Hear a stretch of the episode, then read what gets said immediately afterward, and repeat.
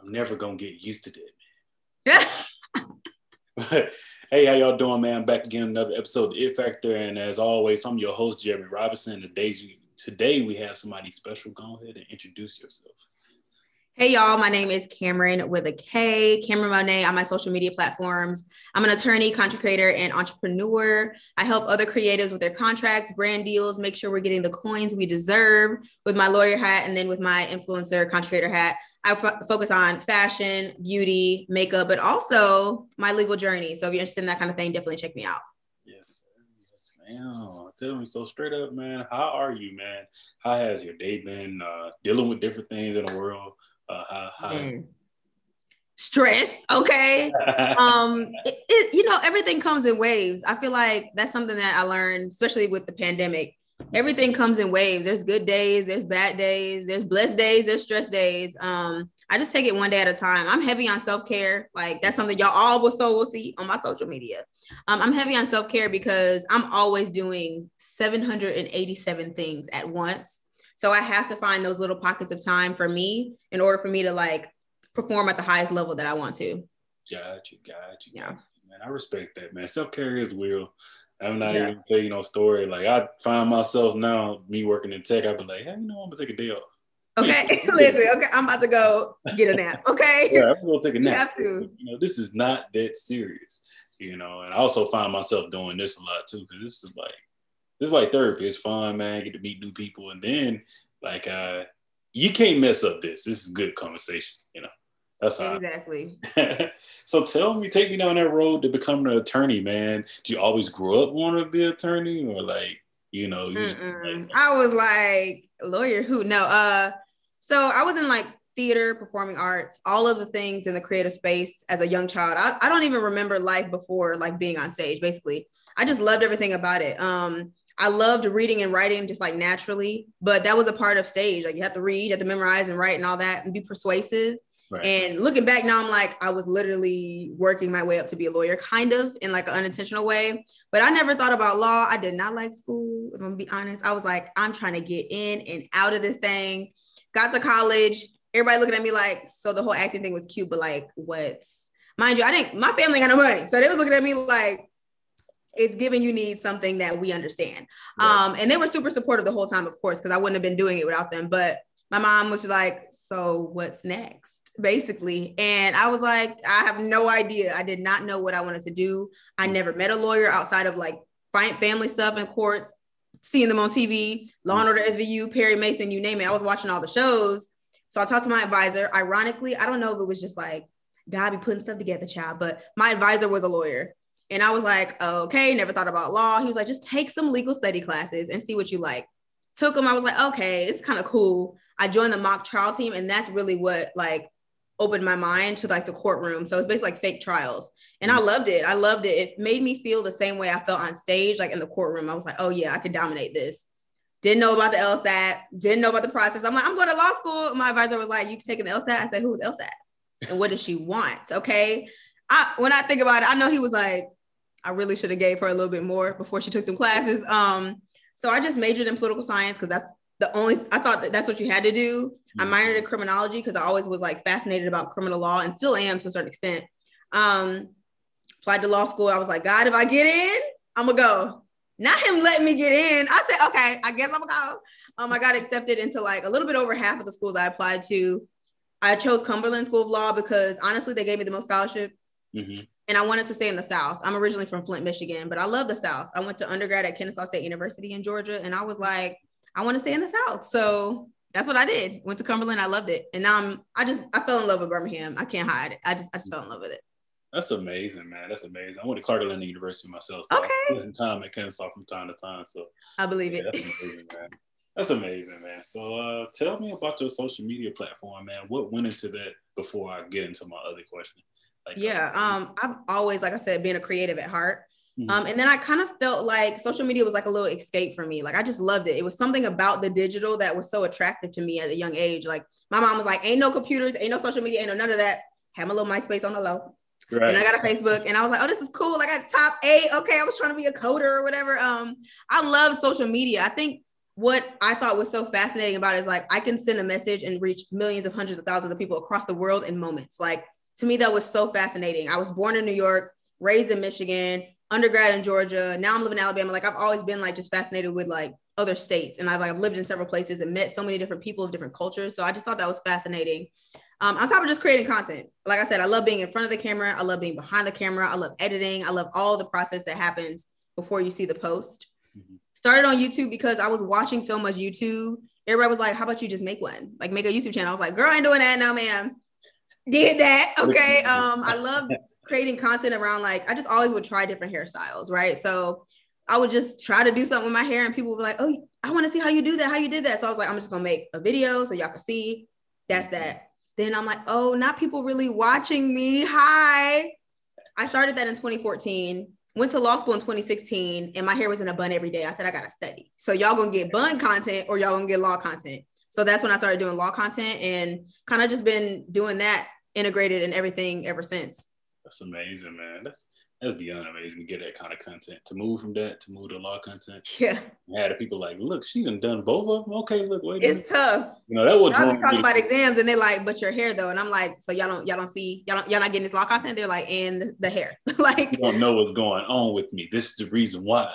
Exactly. Okay. Period. So man, so so what made you step away from that nine to five? You know, leaving out of law school, you know, past the LSAT, I guess, and you like, hey, look, I'm gonna leave. Like I gotta go. Like, what was the initial contact to say, okay, it's time to go? Yeah. So I in law school, I never thought like I would not be practicing in a traditional sense. I was like, I'm gonna get the firm life. I'm gonna work the firm. I'm gonna be partner of the firm. I'm gonna be, I'm gonna do the thing. Like I'm gonna just do that. I don't want to own my own firm. I don't want to own nothing. Like I'm good on it. Like, no, I don't want to do that. I got my the previous firm job while I was still in school was a blessing. Like they were like, hey, here's a job offer before you even take the bar. Like, we, we got you. I was like, bet. So I was so nervous, took the bar, passed it. Thank you, Jesus. I worked for a year. I technically worked with them a year and a half in school and then a year out of school. So I was there for two and a half years. Like, hey y'all, we cool. Um, then I was realizing like it wasn't healthy. Like we were just talking about balance. I was, it was to the point my mom was like, Are you sleeping? And that's when I knew I was like, Am I? And I just didn't like that because I knew I wouldn't be able to juggle both at the level I was trying to do for any amount of time longer than I was. Mm. Um, I was giving a hundred to both things because I felt like I had to, which I kind of did as a new lawyer. Like my boss looking at me, I'm looking at him, he looking at me. Then COVID hits and it's like, oh wait, we all at the house. Like, let me see. So I kind of got a little test run of like what it would be like to work from home, period. And then also to do more, have more time to create content because we all got more time at home. Like, let's be honest, right. we got more time because I don't got to get dressed. I ain't got to see nobody. I ain't got to drive there. I ain't got to kiki with the coworkers. I can work. So I was like, okay, I think this is sustainable, but let me really get into the finances. Like, can I sustain myself for real? Mm. And I was like, wait, the kid is doing okay. So I started saving unintentionally, not thinking I was going to quit still there was one incident in particular. Me and my boss, we just couldn't see head, we couldn't see eye to eye on something. Mm-hmm. Social media, I could feel it like it was growing. Like I was on a really good growth pattern, and it was one of those like income was increasing, everything was increasing. Am I going to jump in this wave right now and ride that thing, or am I gonna let it pass and try to catch the next one? And it was like, what's holding you back? I'm not married. I don't have any kids. I'm young. Like this is the time for me to make that type of risk I'll always be a lawyer. I'm still a lawyer. I'm still barred. I, but it almost was hard. Like I think that's probably the hardest part about quitting any job is a lot of us associate, and I worked in employment litigation, so I've talked to so many employees, all types of issues. So like, this is legit. What happens is we associate like our character and our, ourselves with our job title. Like, yeah. we, it's so hard to leave. Like, I work for a firm. That was the hardest part. It wasn't like I couldn't sustain myself financially because if I was making enough then, I know I make more doing it full time. It was just the I quit a law firm. And that was the hardest. As a Black female lawyer, I was the only Black female associate attorney there, lawyer there in the whole firm. Um, and I felt like I didn't want to let my people down. And I was letting myself down by staying. So I had to leave. And I just, I put in my resignation. Yeah. You always got like, no, no, ma'am. I said, yes, sir. Yes, sir. He said, no. I said, yes, just take it. Don't make me big. um, and then, yeah, I'm almost, I'm actually going to hit my year um of full-time entrepreneurship in a couple weeks so Ah, congratulations. Yeah, thank you. They say the first year is the hardest, and they ain't lying.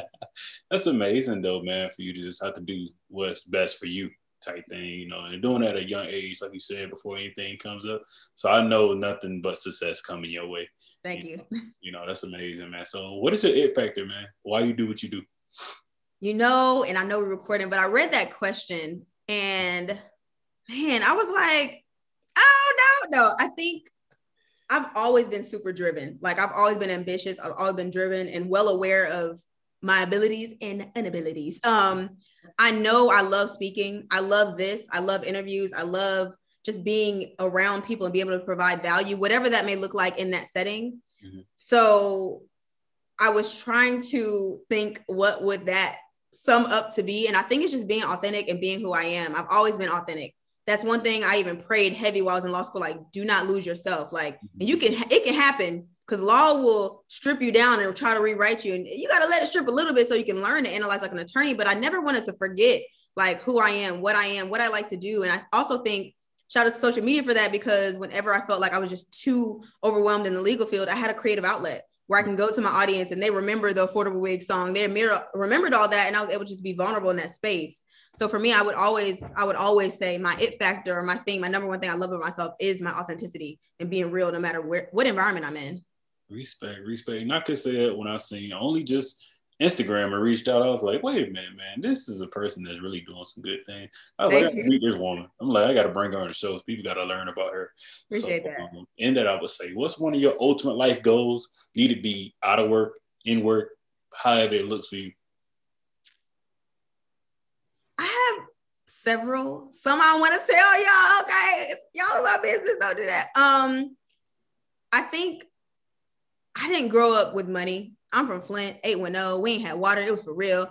Yeah. So for me, I don't. I I think I want to be able to one travel whenever I want, but that's one other thing. But I want to be able to step in for the anywhere and not have to check my bank account if I want to buy something. Like I'm already cheap as it is. So trust me, okay? I, I don't like to spend money. Even when I have it, like I find myself like, Kameron, you don't have to look like, but I want to get to a place where I'm so financially free, so financially aware mm-hmm. and knowledgeable about how my finances work and what that looks like and how to invest so that like my children don't have to worry. They still gonna do some chores and is, but like I want to make sure money. that I can, I'm comfortable in understanding like how financial systems work and all that. Cause I have no idea. I'm learning now. So let me not say no idea we yeah. learning. Um, but I want to walk in a place and not have to check my account. I'm with you on that. I'm getting to that point now. I'm gonna say thank God for that. Good yes. now, but I done bought my crib and stuff with my fiance, and we kind of like I got a financial person. Sometimes she look at me and be like, "How you able to do that?" And I'm like, "God, it's not me." Okay. Uh, know, but I'm with you on that journey too, and having financial people kind of let you know, like, oh, you saving this much? It's like, okay, so I can spend some money, okay. That, but I still think like I'm still thinking like that South Georgia boy, like, wait a minute, like, it's so hard. My coin, like, wait, yeah, minute, you know. It's so hard to get out of that, but I also think it's a blessing because it does stop me from spending sometimes, and I'm more aware and like I can budget better because I've been there where I had to budget. Right. Um, but like career wise, I want to do a TED talk. I don't know what it's on. I'm still, I am asking God. I don't know what it would be on, but I, have always wanted to do a TED talk. I don't know what I would, maybe 10 years down. I don't know when, but I, I want to do a TED talk. I'm with you. That's like career goal. I'd love to do that. If I could do TED a TED talk, I'm with you on that one. Yeah, like that's be like, oh, that's a dope. I did, like I wouldn't want to do nothing else. It wouldn't be like I what did. You do? I did a TED talk. Did y'all not hear it? Like, yeah, like you coming on the show, but hey, I did a TED talk. Yeah, yeah like just for the record, I just want y'all. No, yeah, that that's like a dream. Like, man, mm-hmm. I did a TED talk. Ah! you gotta tell me crazy. That's gonna be amazing, man. So I would say, uh, is this your dream now, or are you like you living in one of your dream jobs now, or is more for you to do? Both, both. I think I'd have to be where I am to get where I'm going. Mm. Say that again. I got to do it. Oh, I like that. Yeah, this is like the grunt work. This is like the learning process. Even like this this last year, what I originally thought I was going to do during that year is not what I ended up doing. I ended up realizing, okay, I got one year. I'm good with my savings. I'm still making money. Let me just try some stuff. So I've tested out a lot of stuff, and now I'm just getting to a point where I'm like finalizing things. So the second year is like, boom, we're hitting the ground running with the goal.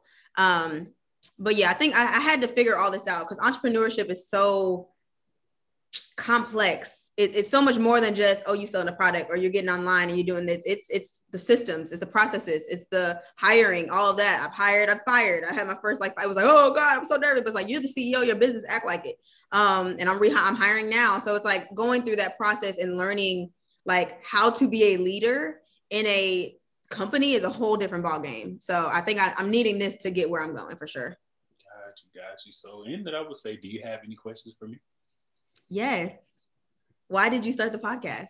So I started the podcast, man. Uh, being a student, going to Clark and going into computer science and computer engineering, and trying to like, I never heard of it. Like, I knew of it a little bit, but I never knew how intense it was until I got to Clark. and you know, uh, even going to HBCU, I thought all my professors was going to be like black, look like me. But when I got to those technological classes, it didn't look like this. So I was like, you know, one day when I graduate, I'm gonna start a show so people can at least talk to people that are attorneys, or engineers, or doctors, or they played in the NFL, now they do this, like those type of conversations, so that our people can see it and say, okay, I know Jeremy talking about this, but let me go look and see the day that he talked to this attorney because I want to be an attorney.